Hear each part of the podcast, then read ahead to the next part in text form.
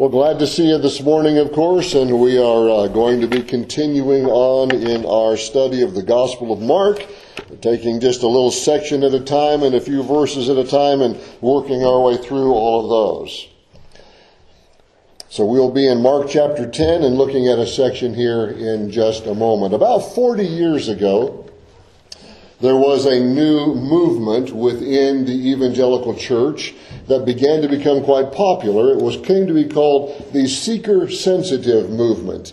Uh, generally, this movement has seen a huge amount of growth. Many seeker sensitive churches, particularly, the, particularly those in large population areas, are now mega churches with, uh, and by mega church I mean they've got well over a thousand people every week, sometimes five or six or seven thousand people every week. Hard for us to imagine here in our rural setting, but many places today have uh, five to seven to ten thousand people who are in their church facilities.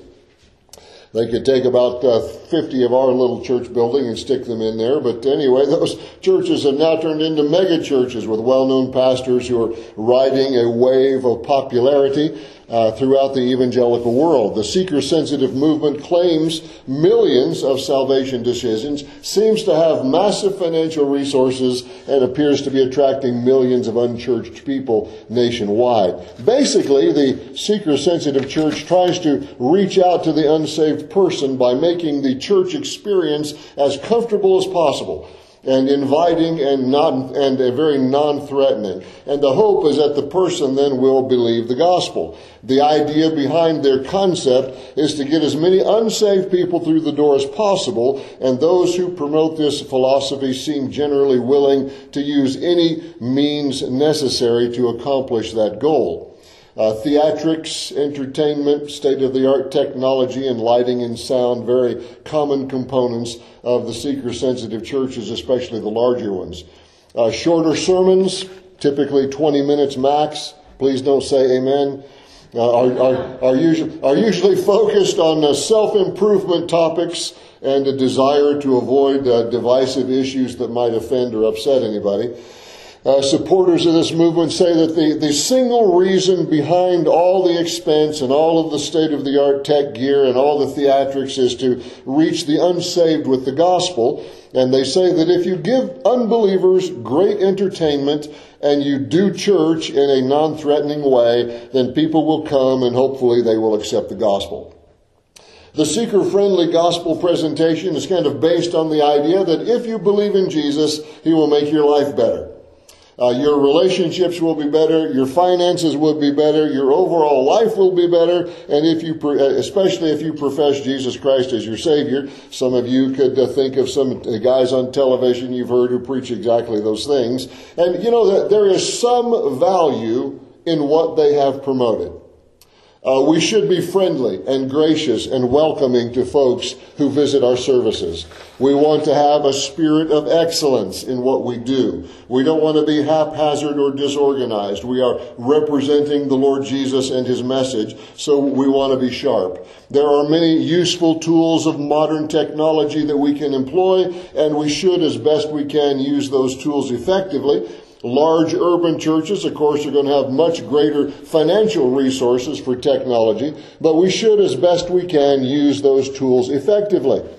We want meaningful, Christ honoring music. We want Bible centered preaching and teaching. And we certainly want to reach people for Christ. And we always hope and pray that folks who visit will return. And we pray that we can minister to them in meaningful ways and that they will become faithful fixtures in our fellowship.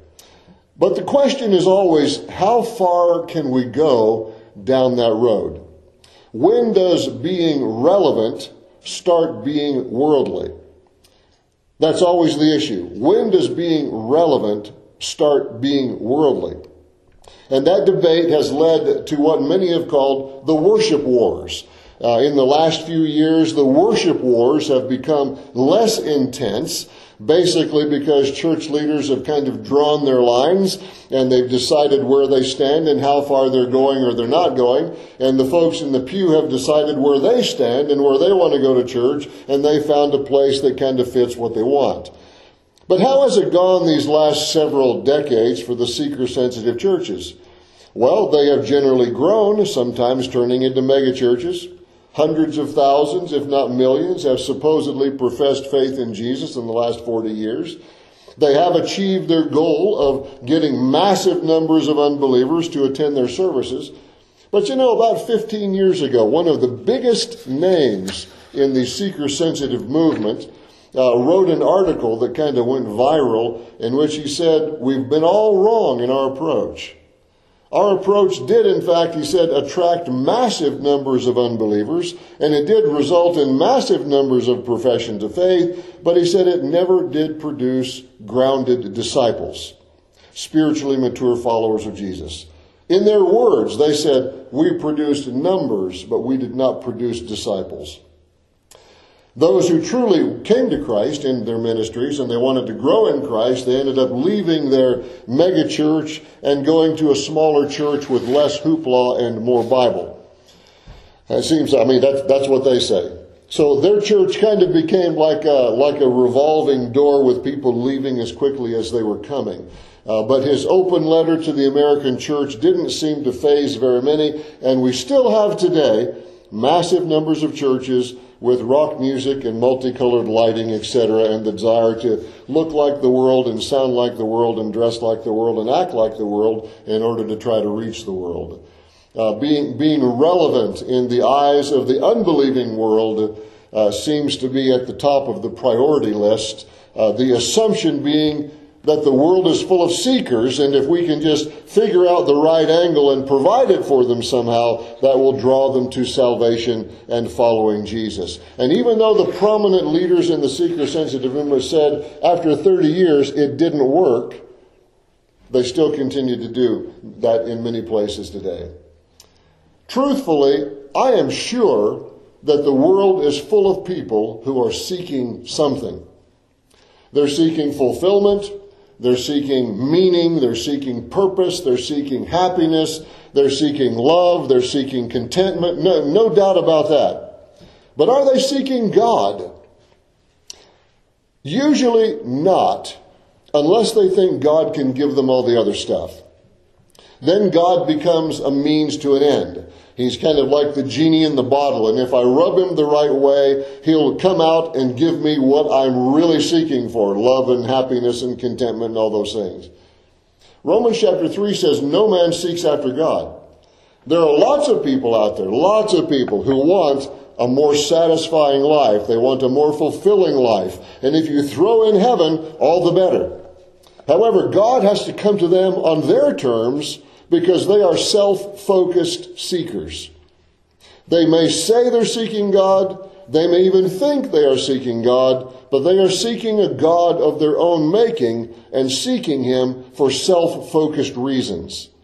Now we have an example of exactly that in our text today, here in Mark chapter 10. Matthew, Mark, and Luke all record this incident. It's in Matthew 19, here in Mark 10, and in Luke 18. They all record the same incident. So we can rest assured that the Spirit of God wanted us to see this three times to be sure that we're going to get it. I originally planned to cover this entire section today, but I couldn't do it without preaching a two hour sermon, uh, certainly far more than the 20 minutes that some people want. But anyway, so we will, so we will read the entire section this week. Then we'll look at the second half of this teaching next Sunday, Lord willing. So let's begin here in Mark 10 and we'll start in verse 17.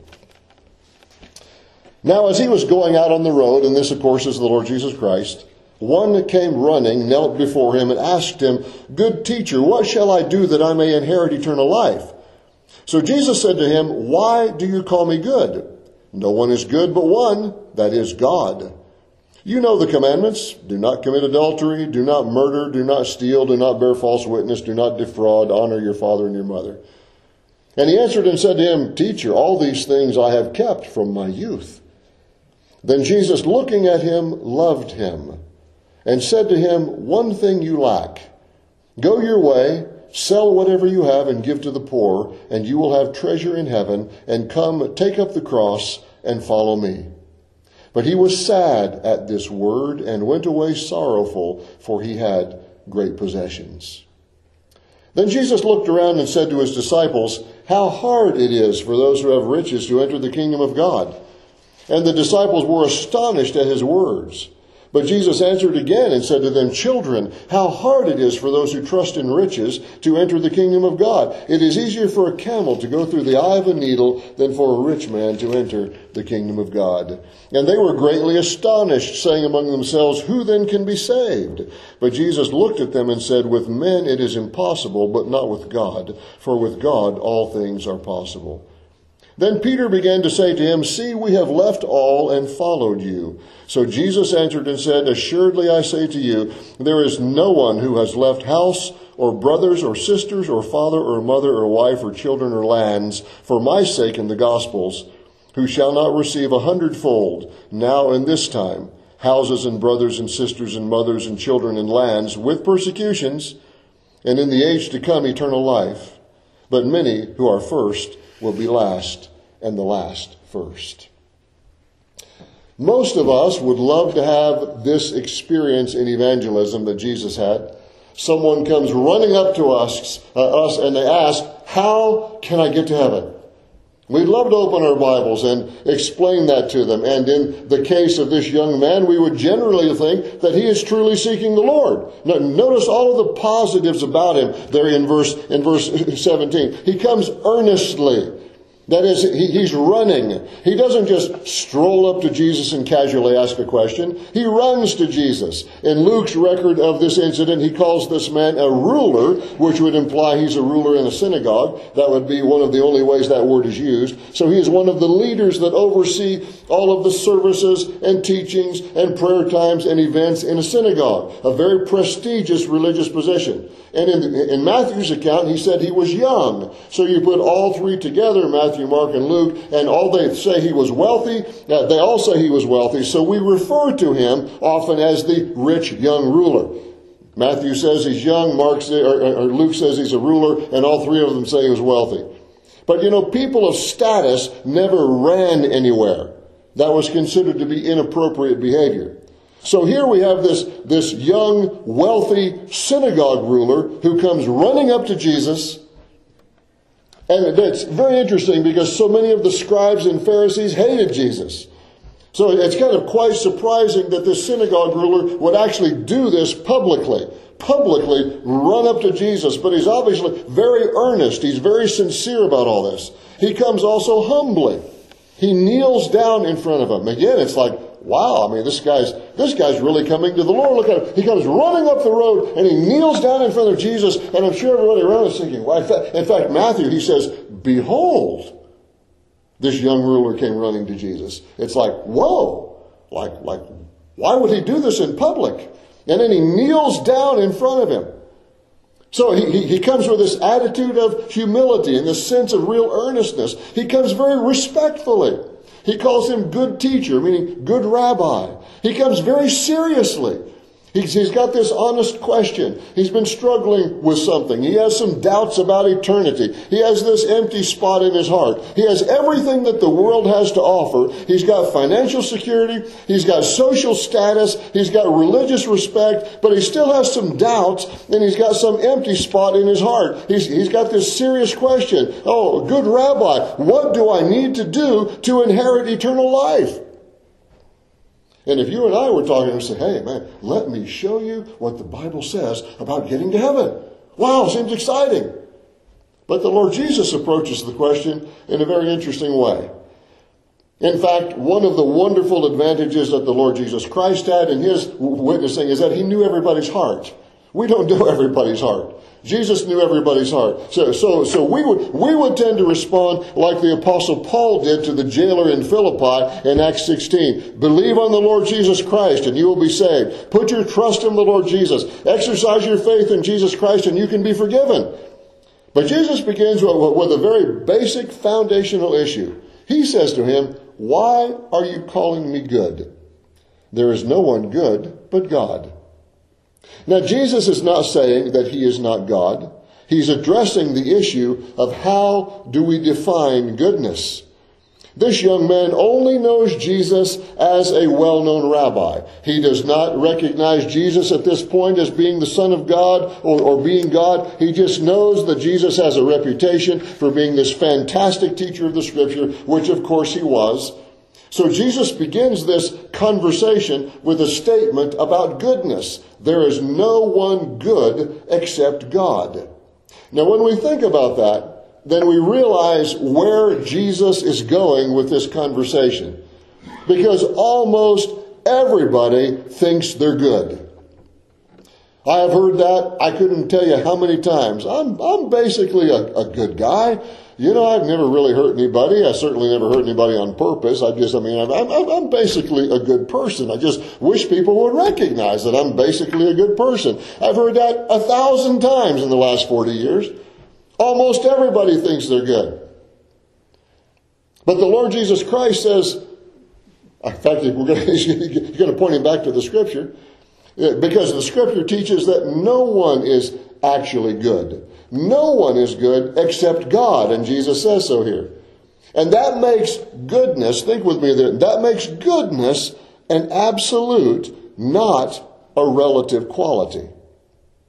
Goodness is a standard of absolute perfection. It's not a relative term. Now, there are relative degrees of bad. You're not as bad as your neighbors, I'm sure.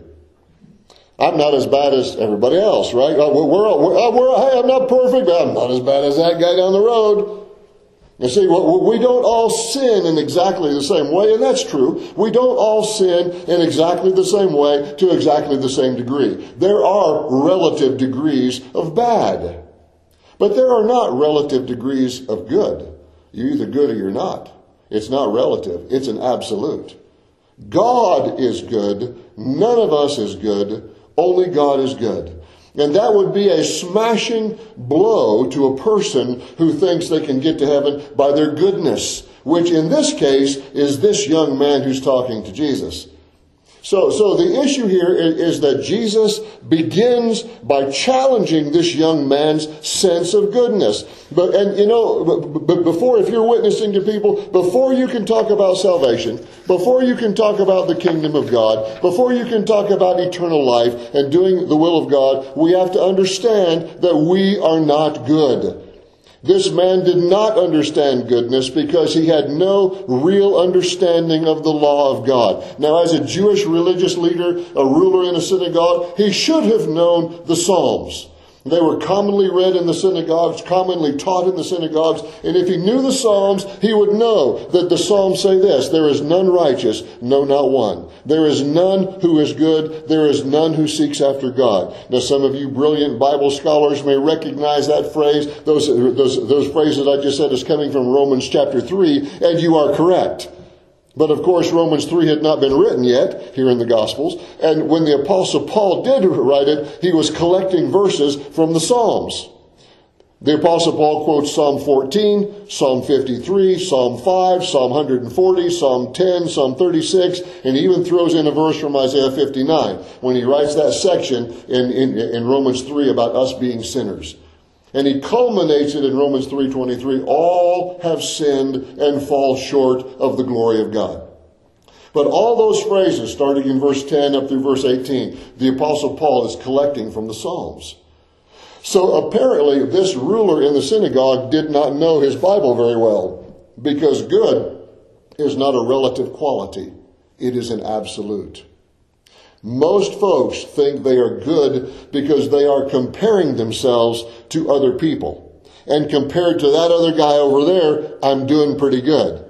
But when we compare ourselves to God, we are all sinful disasters.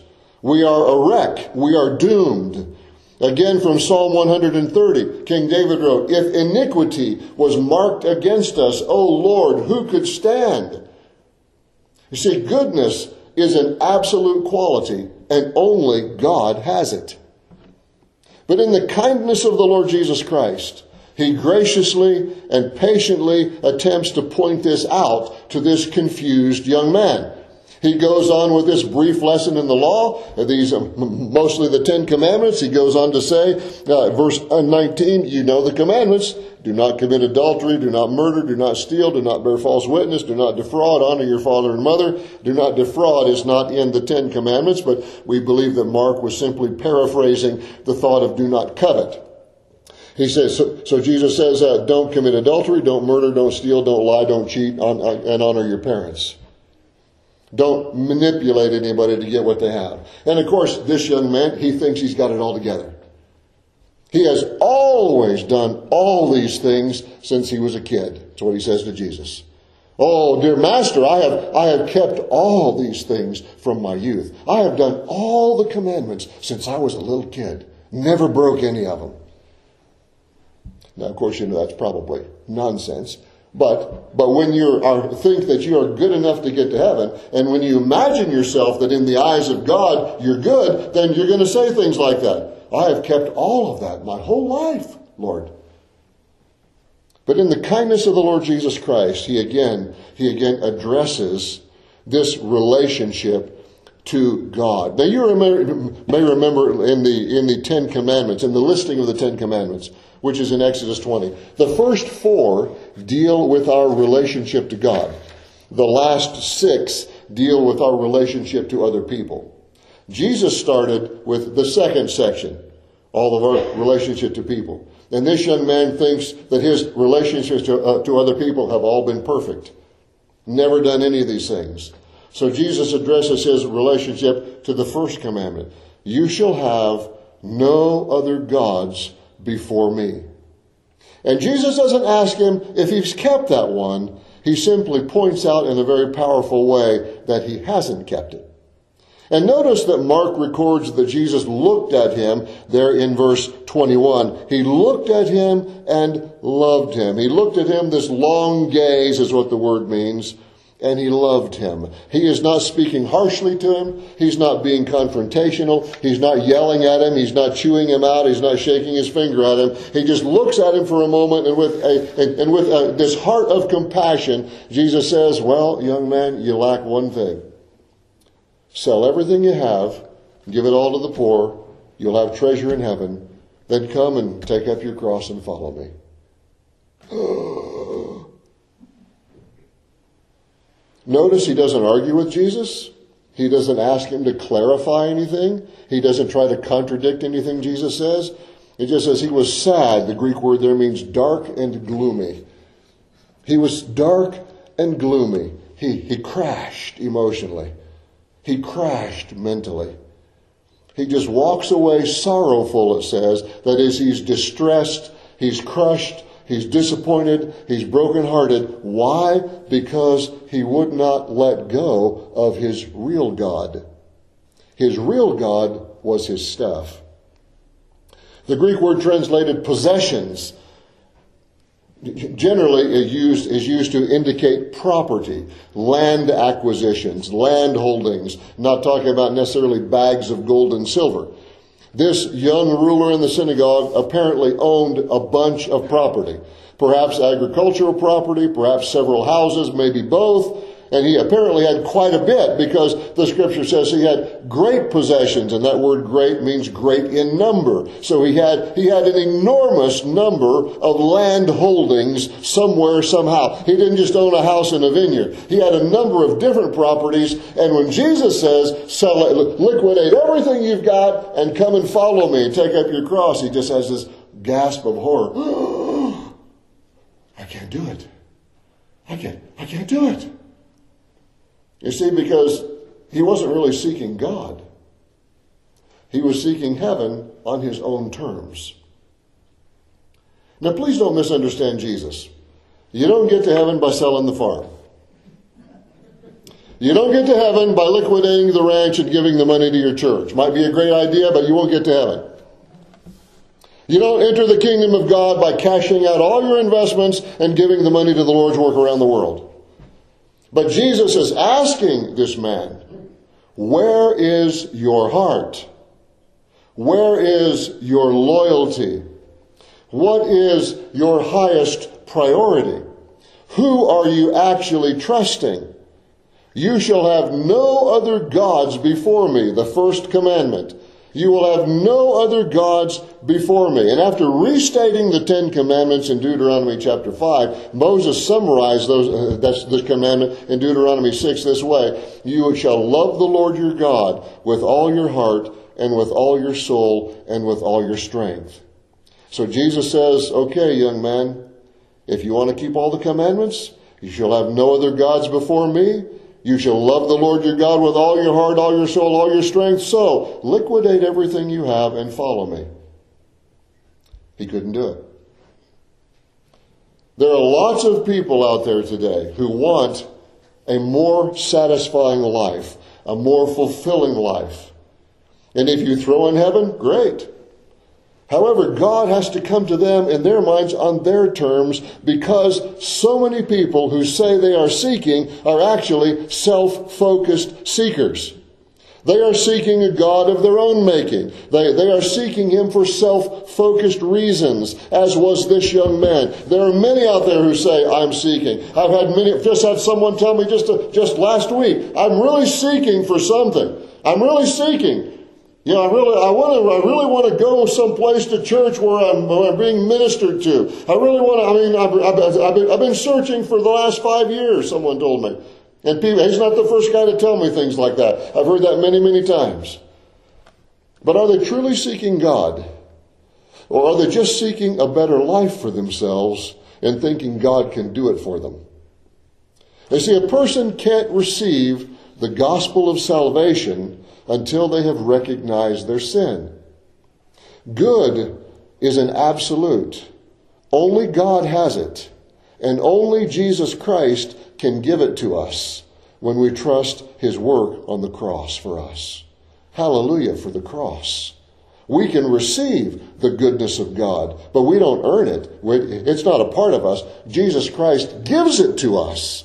He gives us His goodness. So we are clothed, as the scripture says, in the righteousness of the Lord Jesus Christ. Not because we deserve it, not because it's in us, not because we earned it, because Jesus Christ gives it to us when we trust what He did on the cross by faith. You see, good is an absolute.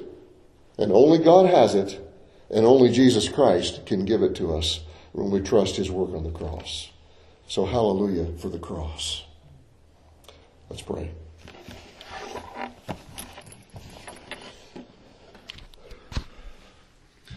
Our Father, we are grateful for this pointed exchange of words between the Lord Jesus Christ and this young man.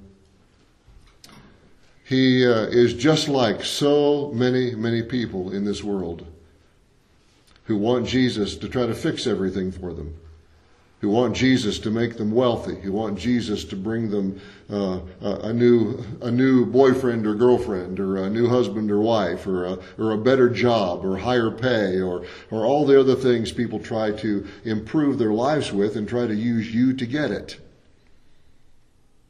And Lord, we know you certainly do bless your children. You certainly do honor people who are trying to be faithful to you.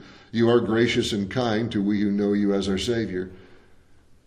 But Lord, we have to come to you with pure motives, not as self focused seekers, but as people who truly want heaven, who truly want a relationship with you. Lord, help us to examine our own hearts. May we pray for those around us who seem to be seeking the Lord. May we help to guide them to the truth.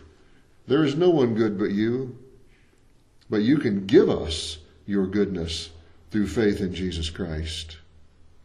So, Lord, we praise you for all you are and, and what you do. In Jesus' name we pray. Amen.